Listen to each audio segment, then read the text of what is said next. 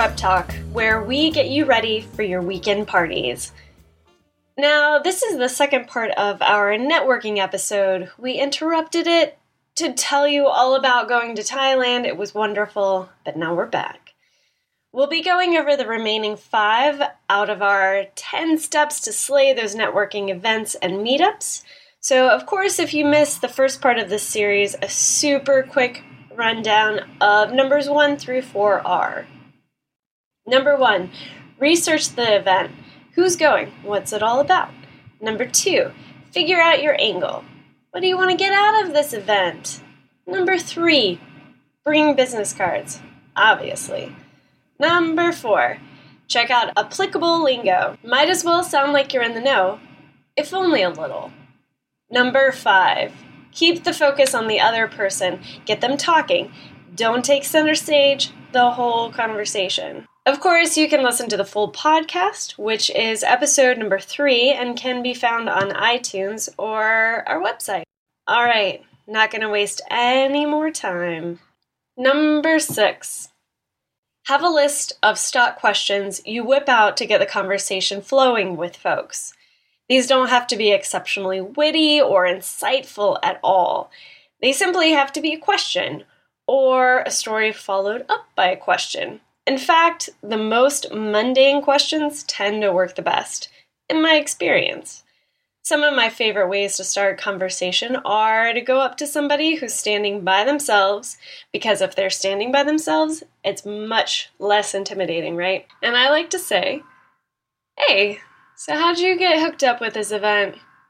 We'll chat about that for a minute, and then I'll throw in, Oh, I'm Rachel, by the way. Nice to meet you. So, are you from around here? Super simple. Somewhere along the way, I began to prefer diving right into the conversation with new people, and after we created a rapport, then and only then do I like to exchange the usual pleasantries. Back when we were learning to make friends, right, our parents said, Oh, just go up to them and say, Hey, my name's Rachel, what's yours? But now, now I'm of the opinion that I just want to dive into the exchange, and after we both decide, hey, yeah, this person seems decent enough, I guess I'll make an effort to remember their name. I tried to make a concerted effort to remember that person's name. What's the saying? There's no sweeter sound than the sound of your own name.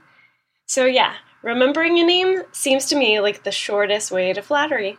All right, so you've made contact. So then some of my other stuck questions for business functions are what got you interested in marketing slash teaching slash finance? Um, what are some of the hurdles or challenges in your line of work? Have you seen any significant changes in your line of work since you started? I feel most comfortable asking those types of questions of someone who's older than me. Someone who's my age, I'll ask things like, how did you get into this line of work? How's it going for you? Are you working on any projects that are exciting for you? You know, questions that are slightly more casual. For social situations, things get a little bit more loose. I generally like to start with the typical How do you know these guys? Are you from here? But then I always want to know what people do for a living, or maybe more importantly, what they get excited about. At one point along the way, asking, So, what do you do? became one of the worst questions to ask anyone. Like, if anyone asks you that, inwardly you roll your eyes and start looking for the quickest way to get away from this incredibly dull person with absolutely no conversational creativity. Okay, so diatribe aside, I still find it interesting to learn what people are passionate about, so I've come up with a few alternative ways to ask that same question. My favorite is Do you have any projects you're working on these days? Or you working on anything fun recently? Or possibly, so what's taking up most of your time these days? People can answer all three of these questions however they like whether it's work or leisurely related, and you know they'll be interested in talking about it. Other questions to generate conversation and learn about the other person are What do you think of this party? Of all the places you've lived, tell me about the one that you liked best. Tell me about the first car you've ever owned. Or you can ask what I like to call slumber party questions.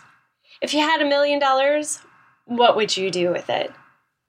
So you can see that in social situations, questions can range from topical, like, what do you think this party, to slightly random, like the million dollar question. You really have to just see how the conversation is going and read that situation. Is that question going to be received well or just come off really weird and a total waste of time? It's all about simply reading the other person's body language, whether a question is too personal or silly or whatever. But back to the business function. I like to get to know new people by starting the conversation topically, kind of like what we already discussed, such as How did you learn about this conference? Did you attend last year? Is it similar or different from last year? Tell me about some of the differences. Are you from around here? Is your family missing you while you're here? You know, basically, so on and so forth. You get the picture. You want to create a multi dimensional relationship with these contacts, and plus, you're gathering information to ask them about in the future. You know, when you follow up with them within the next 72 hours, something again which we talked about in episode number three. But I'll give you an example here. Hey, Bill. It was a pleasure to meet you at the Young Lawyers Conference on Tuesday. Hope you made it back to Sheboygan in one piece. I saw you guys got quite a bit of snow recently. Cheers, Rachel. Easy as that.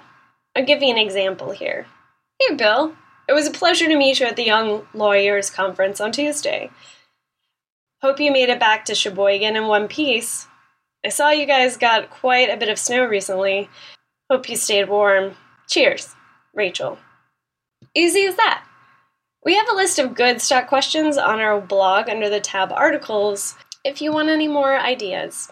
Number seven, copy their body language and tone. We kind of alluded to this back in the previous tip. However, we'll expand upon it now. This one feels a little weird and creepy until you get this one down, and the next thing you know, you're copying other people's body language left and right. Also, chances are that you already copy their body language and tone and you don't even think about it. We like to call it personality matching in sales. And for me, it's less about copying their body language per se and more about mirroring their energy level. Right. Especially when I'm in sales meetings, I do this all the time, and it's a subtle way to show hey, I'm not trying to sell you something you don't want. I get it. See, I'm on your wavelength, and I simply want to share this thing with you that I know is going to make your life better. And hey, don't forget, I'm on your wavelength. It works the same way with friends and, of course, making new friends and acquaintances. You meet someone new who is super excitable and full of energy, kind of like a cheerleader.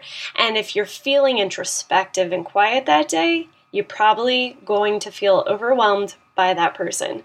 They come on way too strong, didn't read that situation well, and you probably left thinking that person was obnoxious or whatever for whatever reason, and it's probably because I just watched it over the holidays. However, this tactic totally makes me think of John Candy and Steve Martin in Planes, Trains, and Automobiles. Neither one of their characters matched their personality to the other, and they totally clashed. But hey, it made a really good movie, and for being made in 1987, it totally holds up and makes a good holiday classic, so we like to watch it every year. Anyhow, back to it. All this is to say, if the person you're talking to is more soft spoken with you, lower your voice a bit to harmonize with them. Conversely, if the person you're speaking with is playful and engaging, rise to meet them in volume and make an effort to be more animated. That's it. Simple, and you'll find it works. Alright, so sticky eyes is tip number eight. It sounds like some candy found around Halloween, but really, this tactic is probably the one that I've found most effective since discovering it. It's amazing. I can't take credit for this one at all, but it's a good one. I read about sticky eyes in the book by Leil Lowndes, and I hope I said her name right. I should probably check that. Okay, I just checked out YouTube. It's pronounced Leil Lowndes. It's a good thing we have YouTube so that we can check stuff like this, so I don't sound like a complete idiot on the podcast. Alright, so I read about sticky eyes in the book Leil Lowndes called How to Talk to Anyone 92 Little Tricks for Big Success in Relationships. The way she phrases it is so good that I'll simply let her explain sticky eyes versus me trying to paraphrase and botch the whole thing up. Quote Sticky eyes. Pretend your eyes are glued to your conversation partners with sticky warm taffy. Don't break eye contact after he or she has finished speaking. When you must look away, do it ever so slowly, reluctantly, stretching the gooey taffy until the tiny strings finally break. End quote. Women can use this on everyone. Men, you guys have to use this a little more sparingly. Super strong eye contact apparently can come off as threatening between men, so use again it sparingly.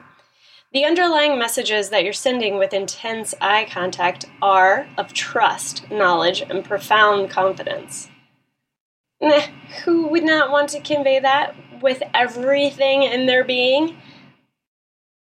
Of course, you can use this tactic rather effectively for all of your hot dates, but it can also work magically in your business meetings. Again, because it conveys trust, knowledge, and confidence. Number nine, don't stay in one place too long. Circulate! I generally have a hard time with this one because if I find someone who I really like talking to, I tend to park it there. However, you're at a networking event, so use the time to your advantage. Meet as many people as you can. If you really like chatting with someone, you can always schedule a coffee date the following week to continue the conversation. But while you're at the networking event, move and talk to a variety of folks. Sometimes it's intimidating knowing how to gracefully end one conversation so you can mosey on to the next. I mean, if you need to be somewhere else or if you need to grab a refill on your drink, then it's one thing.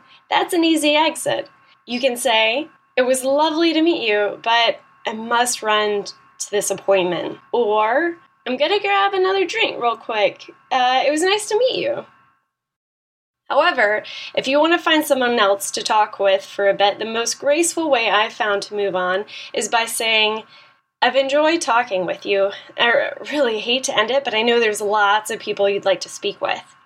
And then hand over your business card, followed by, please do reach out if you'd ever like to meet up for coffee in the future, or whatever you feel comfortable inserting into that sentence. All right, so we're down to our final tip to rock your networking event. Can you believe it?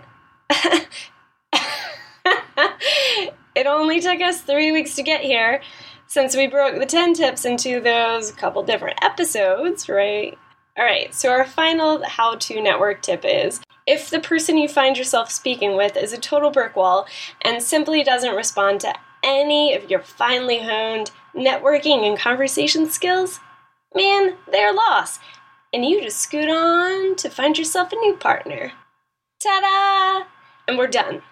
Don't forget, you can find the entire list on our website at www.thepreptalk.com and remember to subscribe on iTunes. We'll be back this coming Wednesday with some conversational fodder for your New Year's Eve parties. A little tidbit, and one that will probably make an appearance in the next episode, but I just learned that you can buy an aquarium full of jellyfish they're marketing it like a new lava lamp. Can you believe that?